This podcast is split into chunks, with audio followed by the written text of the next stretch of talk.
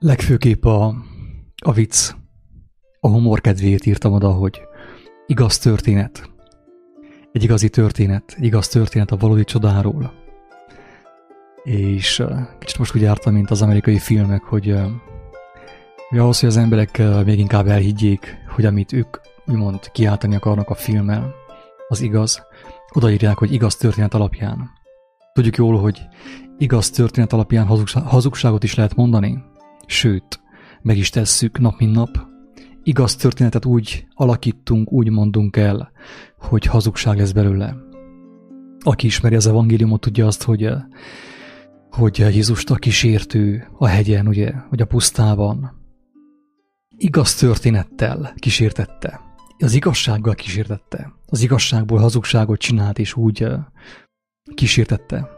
Ebben a videóban arról lesz szó, hogy mi a valódi csoda, és hogy mit tapasztaltunk, mit tapasztaltam én is személyesen valódi csodának.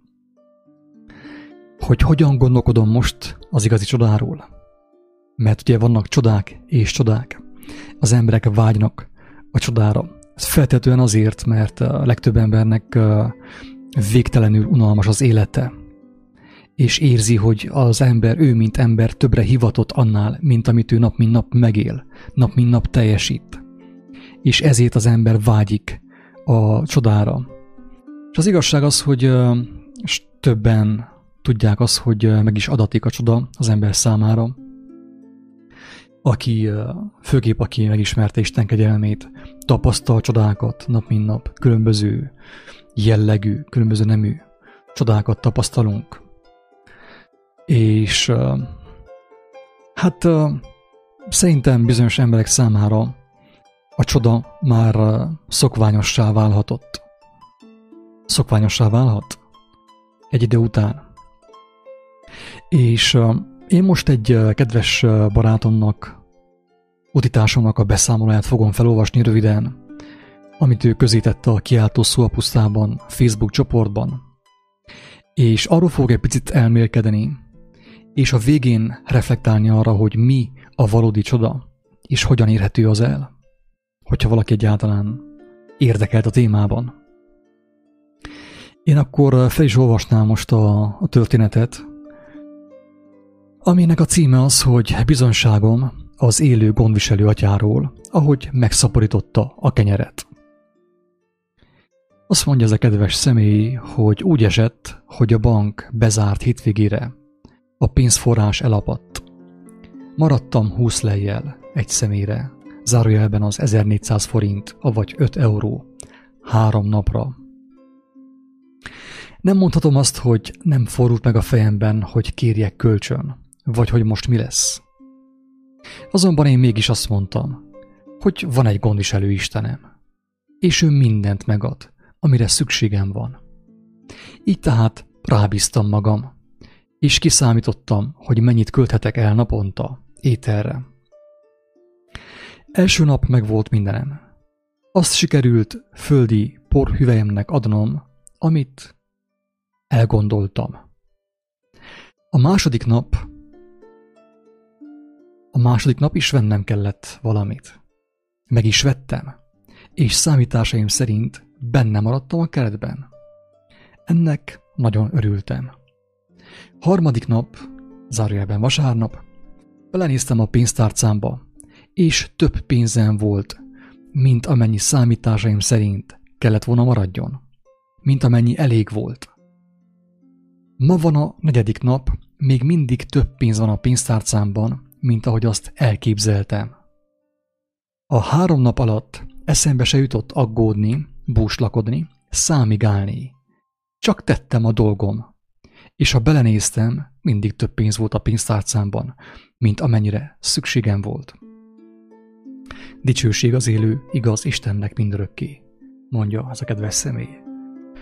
Én most felolvastam ezt a történetet, és hirtelen olvasván ezt a történetet nekem eszembe jutott több ilyen történet, amit én hallottam embertársaimtól, amit én is személyesen megéltem a gondviselés útján, amit Isten kegyelméből járhatok.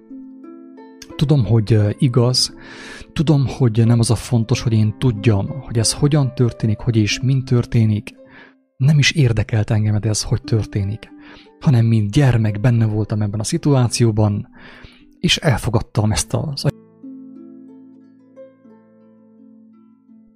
Tehát elfogadtam a, a, az ajándékot, a, az édesapukámnak a gondviselését, és benne úsztam, mint a hal a tengerben, és élveztem annak a, a, a víznek a simogatását. Viszont, sőt olyan is volt, más utitásaimmal olyan is történt, hogy az étel maga szaporítatott meg. Úgyhogy lehetetlen volt, hogy az elég legyen mindenkinek, ahány vendéget vártak. És mégis elég volt, nem fogyott ki a fazékból az étel. Ilyen érdekességek történnek ezen az úton. Persze erre most bárki gondolhat bármit, ezen lehet nevetni, ezt ki lehet röhögni, gúnyosan, fölényeskedve, szkepticizmussal, meg különféle módon elmarasztalóan lehet erről beszélni, erről a jelenségről, de én úgy gondolom, hogy aki ebbe benne van ebben az állapotban, és tapasztalja a gondviselő Istennek a kezét, az oltalmazó kezét, azt a szemét különösebben nem érdekli, hogy őt Jóska bácsi vagy Marika néni kiröhögi azért, amit ő tapasztal, amit, amit ő tapasztalt és amiről ő bizonságot tett. Tehát úgy igazából, aki ezt megéli, annak nem fontos, hogy bizonyos emberek, akik nem találkoztak Isten kegyelmével, hogyan vélekednek arról, amit ő megél és tapasztal nap mint nap. Egy érdekes észrevételem van a téma kapcsán, a történet kapcsán, és pedig az, hogy amikor ilyent olvas az ember, ilyenről olvas, ilyenről hall az ember, akár egy ilyen csodás gyógyulástól, vagy bármilyen másféle ilyen csodáról, ugye rögtön arra gondol, hogy ez csoda. Csoda történt. És amikor én ezt elolvastam, ezt a történetet, én arra gondoltam, hogy valójában nekem szégyen ezt csodának nevezni. Hogy igazából én nem kéne csodának nevezzem ezt. Úgy igazából még az is bűn, ha csodának nevezem azt, amit ez a személy leírt és megosztott az embertársaival. Miért mondom ezt? Azért, mert Isten, a Teremtő Isten az ilyen dolgokat nem csodának szánta. Hangsúlyozom, amit az előbb felolvastam, vagy a kenyérszaporítást, az ételnek a megszaporítását, a, a gyógyulást Isten nem csodának szánta. Aki ezt képtelen felfogni, az, az még nem igazán ismerte meg az élő Istennek a, a tervét az ő gondolkodását. Úgy lehetne mondani, hogy az, amit mi gyarló emberek, bűnös emberek, megtévesztett emberek, hazug emberek csodának nevezünk, az valójában az a valóság. Az maga az Isten szerinti valóság.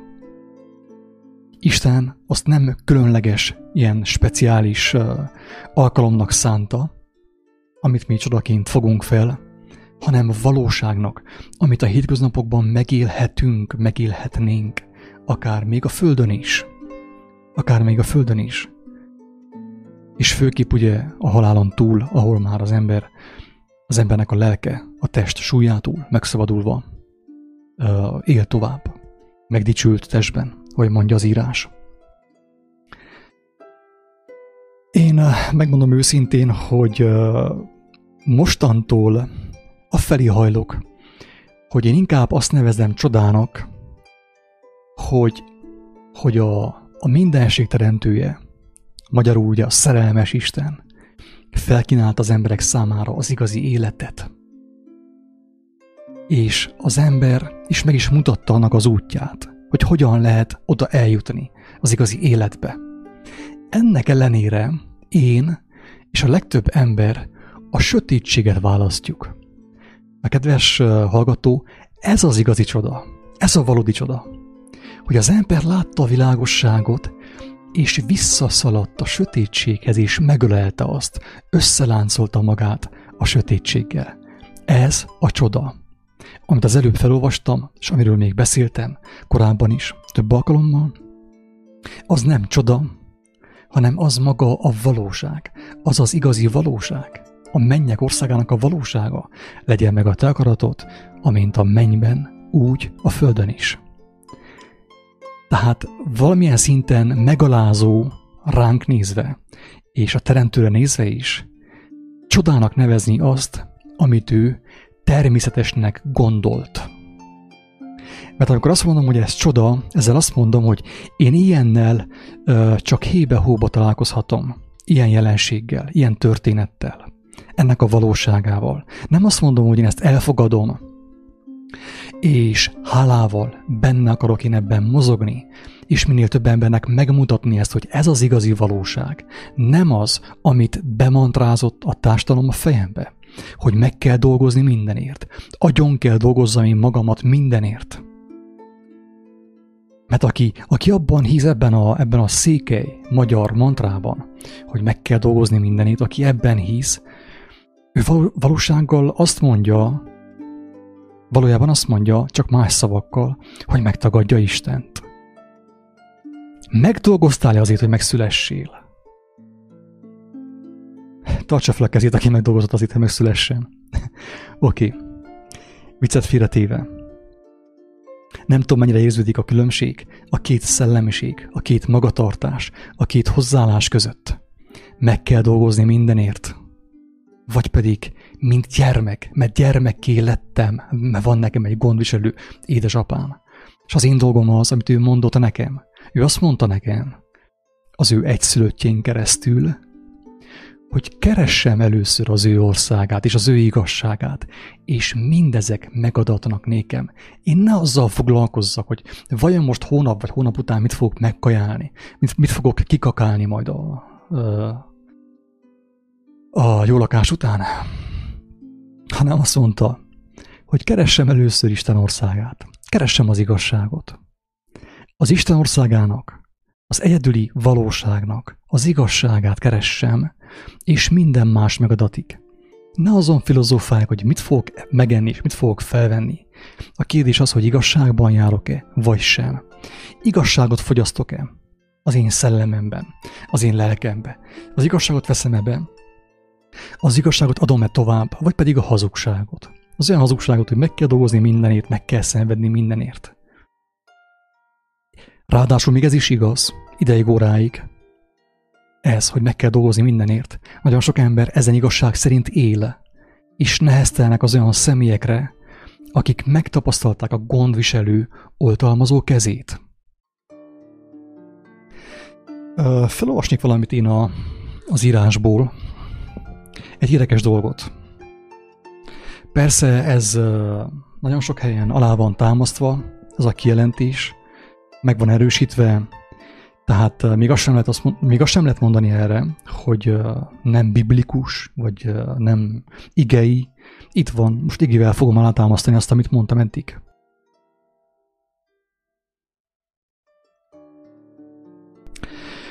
Amit én most ki fogok keresni az írásból, az a megtalálható a Prédikátor könyvében. A Prédikátor könyvében, azt hiszem a második fejezetben.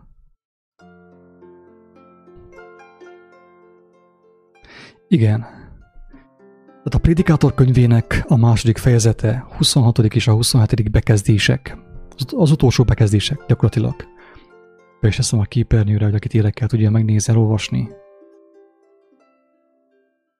És felolvasom hangosan.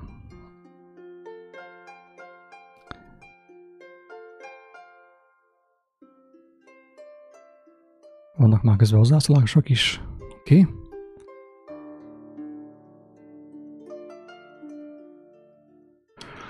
Azt mondja a Prédikátor könyve, könyvében Salamon, tehát leírta Salamon király, ugye a saját baklövéseiből, saját hazugságaiból, saját istentelenségéből, saját elrontott életéből megértett bizonyos dolgokat?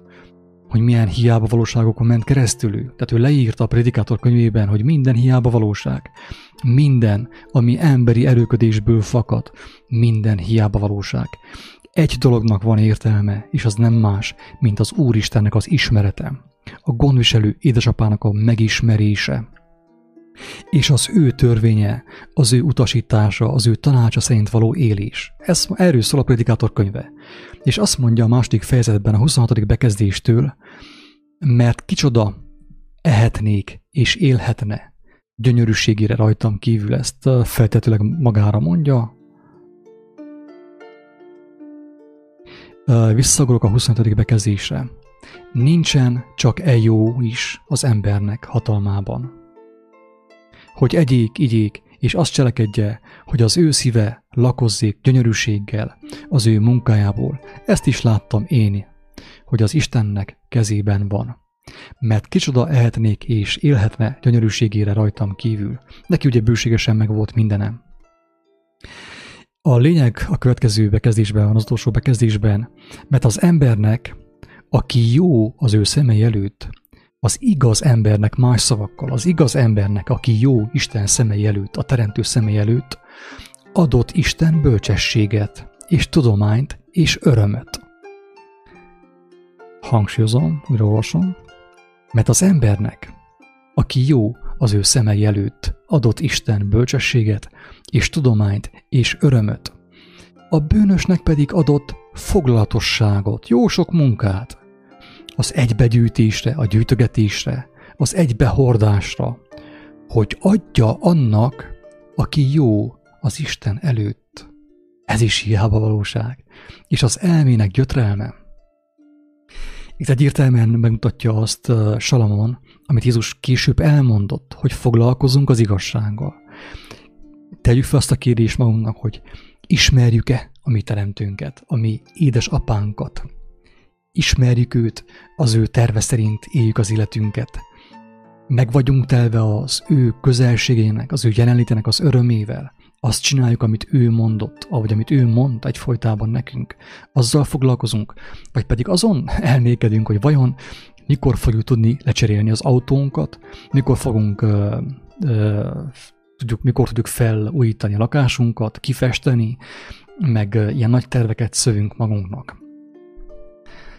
Tehát egyértelműen elmondja Salamon, hogy, hogy a bűnös ember, ki a bűnös ember? Az a bűnös ember, aki nem ismeri. Tehát a bűnös ember nem csupán az, aki hazudik, meg mit tudom én, lob, vagy gyilkol, vagy bármit csinál. Az a bűnös, mindenki bűnös ember, aki nem az élő Istennek az ismeretében éli az életét. Nem az élet igazságának ismeretében éli az életét. Mindenki bűnös, kivitel nélkül és minél bűnösebb, vagy minél jobban el van távolodva az ember az igazságtól, annál több dolga van neki. Tehát minél inkább el van távolodva az ember az igazságtól, annál többet kell dolgozzon, annál többet kell gyűjtögessen, annál több gondja van mindenre, mindenre kell figyeljen, mindent le kell fessen, mindent ki kell messzeljen, mindent meg kell javítson, mindent fel kell újítson. Ez a bűnös ember az istentelen ember, az jó Istent nem ismerő ember, az élet szerzőjét nem ismerő ember. Ő az élet szerzőjét nem ismerő ember. Folyton dolga van neki, pontosan úgy, mint Mártának. Mária ott volt, és le volt ülve Jézus lábai mellé. Hallgatta az ő szavait, csüngött minden szaván, mint a gyermek, itta az ő szavait, és érezte, hogy ez az életnek az igéje. Arra van szüksége az ő lelkének, Mária, ő, Márta a nővér, hogy ő futott, söplegetett, palacsintát főzött, mindent csinált, fát hasogatott, mindent, mindent, mindent, és nem vette észre Márta, hogy az élet, a lényeg maga, az életnek az eszenciája belépett az ő házukba. Nem vette észre Márta ezt. Futott, sok dolga volt, ki? Hát Mária élvezte is Jézus. És azok, akik ugye ö, használták azt, amit ő megcsinált. Különben azt együtt megcsinálták volna később, picivel később. Hogyha Márta is figyelt volna arra, hogy Jézus mit mond az életről, akkor az ő lelke is megújult volna, megtelt volna élettel. És lehet azt mondani, hogy Jézus, hogy te Márta, te, gyere, gyere süssünk palacsintát. És közben még beszélgetünk. És akkor együtt hárman palacsintát sütöttek volna. De Márta nem ezt csinálta. Márta ö, megtanulta a székelyektől azt, hogy meg kell dolgozni mindenért. Meg kell szenvedni mindenit. Hát akkor Márta néni, hát akkor szenvedj. Hát te választottad. Ha te ezt hiszed, legyen neked a te hited szerint. Nyugodtan fussál, botladozzál, dolgozzál, orvérzésig, addig, amíg akarsz. Ha téged nem érdekel az igazság, a gondviselő Istennek a terve, az életről, ha téged az nem érdekel, hát akkor, mint az ökrök, fuss, szaladj, dolgozz, orvérzésig. Ez van. Erről beszél Salamon, hogy a bűnös emberek, az Istentől eltávolodott emberek folyton gyűjtenek, folyton dolgoznak, folyton valami dolguk van. Le van kötve a figyelmük teljes mértékben a rozsdázó, a rothadó dolgokkal. Nem tudnak ők más csinálni. De viszont nem tudják azt élvezni. Sajnos a családunkban is történt egy olyan, nem is olyan rég, hogy valaki eltávozott, aki a csűrjét megpakolta ugye ott a bizonyos dolgokkal, felkészült a nehéz időkre, de közben ő meghalt, és ki élvezi azt, amit ő összegyűjtögetett? Azok, akik élnek, akik az életet szeretik. Nem azt az életet, amit mond Hollywood, mutat Hollywood, hanem azt az életet, amit az Úristen mutatott. Ők élvezik, ők kapták meg azt, amit a másik összegyűjtögetett. Ez történik, ez az élet rendje, bármilyen furcsán hangzik. Le vagyunk butítva, meg vagyunk vezetve, meg vagyunk babonázva az internet által, a televízió által, a média által, a papok által, a vallás által, az iskola által. Hazugságokban hiszünk, a gyermek kicsi óvodás korától már hazugságra van nevelve. Jó hiszeműen. A legtöbb tanítónéni azt hiszi, óvonéni, azt hiszi, hogy jót csinál a gyermekkel. Közben nem. Megtanítja őt a hazugságra. A gondtalanságból kiveszi őt és betaszítja őt a a gondos életbe. Abba az életbe, ahol meg kell dolgozni és meg kell szenvedni mindenért. Ez történik szisztematikusan, bizonyos helyeken pénzért veszik az emberek sátánt, megvásárolják sátánt, és lediplomáznak belőle. És még dicsekednek is abból, azért, hogy van nekik oklevelük, amit úgymond a világ urától, avagy a sátántól szereztek. Ez van, kedves hallgató, én remélem, hogy valaki ezt megértette. Na de térjünk vissza a csodára, hogy a csoda, hogy igazából, amit mi csodának, csodának nevezünk, az Isten számára megalázó. Ez olyan, mint hogy azt mondanánk Istennek, hogy Istenem, hát én hiszem azt, hogy te mindenható vagy, és tiéd az ország, a hatalom és a dicsőség, de nekem nem kell, tartsd meg magadnak. Amikor én az a jót, amit ő Isten, amit a mindenható Isten eltervezett, én csodának nevezem, akkor azt mondom Istennek, hogy hát a, a mennyek országát azt tartsd meg magadnak, aztán majd évente egyszer-kétszer add, add ide nekem is. Ugye? Holott az ő terve szerint, az élet szerzőjének a terve szerint, amit mi csodának nevezünk, az kéne legyen a hétköznapi, a természetes. Mert az ő országában, ugye, amiről beszél Jézus a mennyek országában, az a természetes. Nincs olyan, hogy hiány. Nem is épp ezért nem is kell birtokolni olyan senki semmit, mert nincs olyan, hogy hiány. Miért akarnék én bármit is birtokolni, amikor nincs olyan, hogy hiány? Amikor bármikor, bármelyik percen hozzáférésem van mindenhez, amit kívánhatok valaha is, ami megfordulhat az elmém. Tehát nincsen birtoklás. Miért legyen birtoklás? Teljes bőség van. De nekem ez nem kell, csak két évente vagy minden szökő évben, egyszer, is, egyszer vagy kétszer. Hogy csoda történt? Nem, nem csoda történt. A valóság történt velem, veled, komám. A valóság. Az nem csoda volt, amit te tapasztaltál. A kedves utitársamnak is mondom ezt, hogy ami vele történt, az nem csoda volt, hanem az volt a valóság. Az egyedüli igaz valóság. Istennek a valósága. Mert az embernek a valósága az hiába valóság. Eltűnik, mint a kámfor, mint a köt. Tehát ez a személy, akinek felolvastam az írományát, meg a bizonyságát, ő nem csodát tapasztalt, hanem ő a valóságot tapasztalta. A csoda az volt hogy igazából, hogy 40 éven keresztül hazugságban tudott élni. Ez a csoda nem az, hogy izé, hogy megtapasztalta azt, hogy, hogy ő nem kell aggódjon, vajon lesz a pénztárcába, vagy nem lesz. Lesz, amit megegyen, megegyen vagy nem lesz. Mert Jézus azt mondta, hogy hogy a, a varjak, a hollók, egy primitív állat az emberhez képest, ugye? Ha ő nem aggódik, akkor te mennyivel primitívebb vagy, ha te aggódsz? Tehát le vagy süllyedve a varjú feneke alá. Mondja az embernek, ugye? Közvetett módon persze.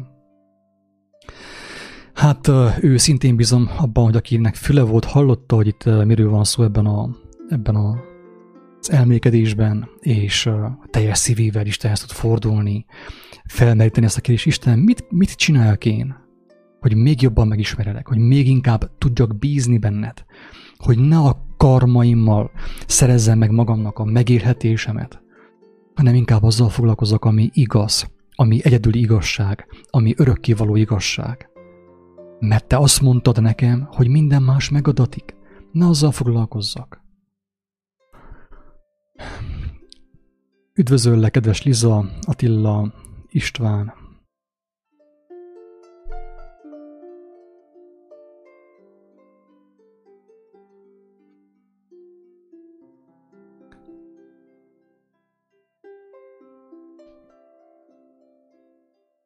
Música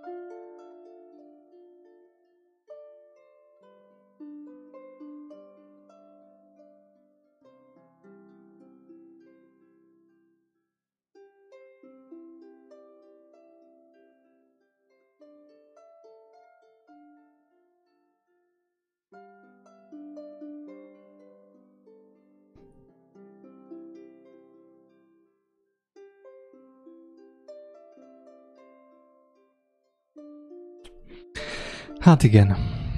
Igen. Tehát uh, azt is lehetne talán mondani, hogy kétféle gazdagság van. Van az a gazdagság, amit az ember megszerez uh, úgy, hogy uh, embertársait becsapja, az ő életerejüket uh, arra fordítja, hogy ő meggazdagodjon, hogy ő többet szerezzen, többet tegyen szert, de van az a gazdagság, ami szó szerint megadatik az, a, a magasságos Istentől. Tehát uh, láttam olyan videókat a Youtube-on, hogy hívő emberek arra biztatják a, a követőiket, hogy hát illene most már adakozni, valami pénzt küldeni nekik, valami zsetont küldeni, suskát, küldeni a munkásságukért. És persze ezt a Bibliával is alátámasztják ők. Van ilyen, tehát nagyon sok felekezet erről szól, nagyon sok ilyen valláscsoportosulás erről szól, de viszont amit én személyesen megtapasztaltam, az hasonlatos ahhoz, amit, én, amit felolvastam az előbb, ettől a kedves személytől, hogy jóformán sosem kellett kérjek semmit az élő Istentől. Annélkül, hogy kértem volna, ő már tudta, mire van nekem szükségem, és megadta. Sokszor többet kaptam, mint amire szükségem volt. Sokszor azért volt szükségem bölcsességre, hogy tudjam visszautasítani azt, amire nincsen szükségem. Érthető?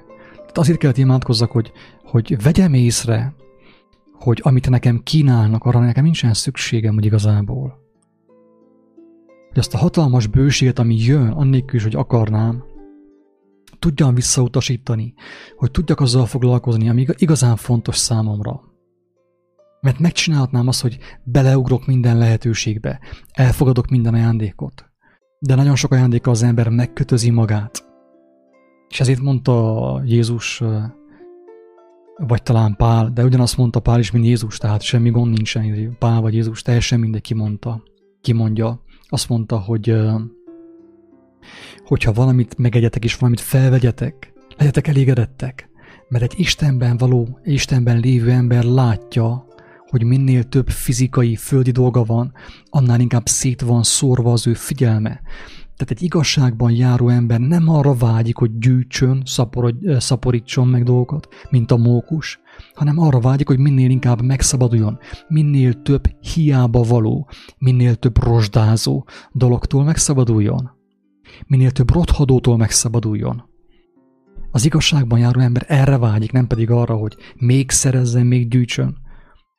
Nekem nincs olyan sok mindenem, de ami van, az is néha érzem azt, hogy teher.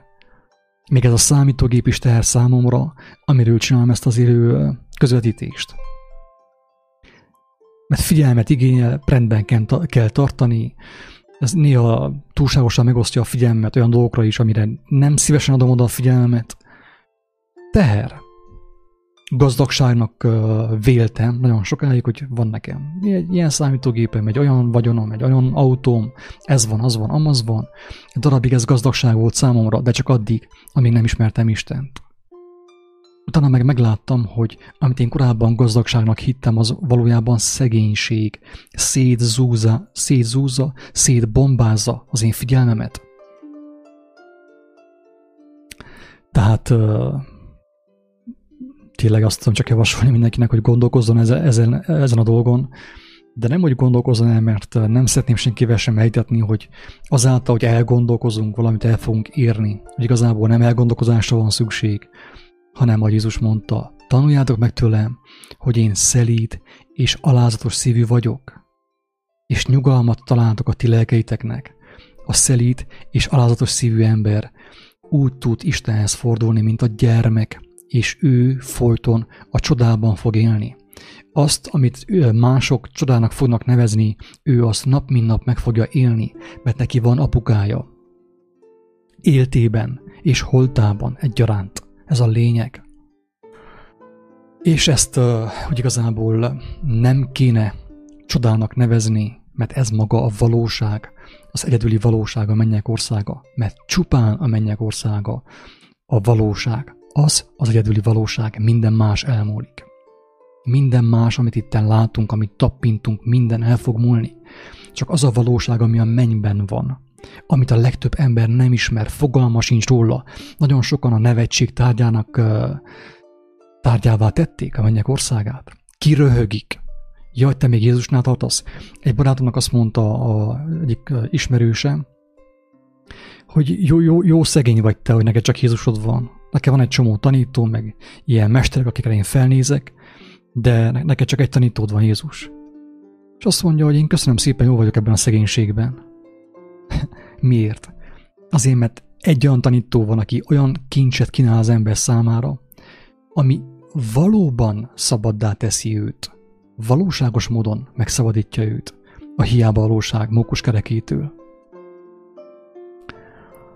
Remélem, hogy a, az elhangzottak alapján valaki talán kedvet kapott ahhoz, hogy, hogy ezt a, tehát hogy a csoda valóságá váljon az életében is,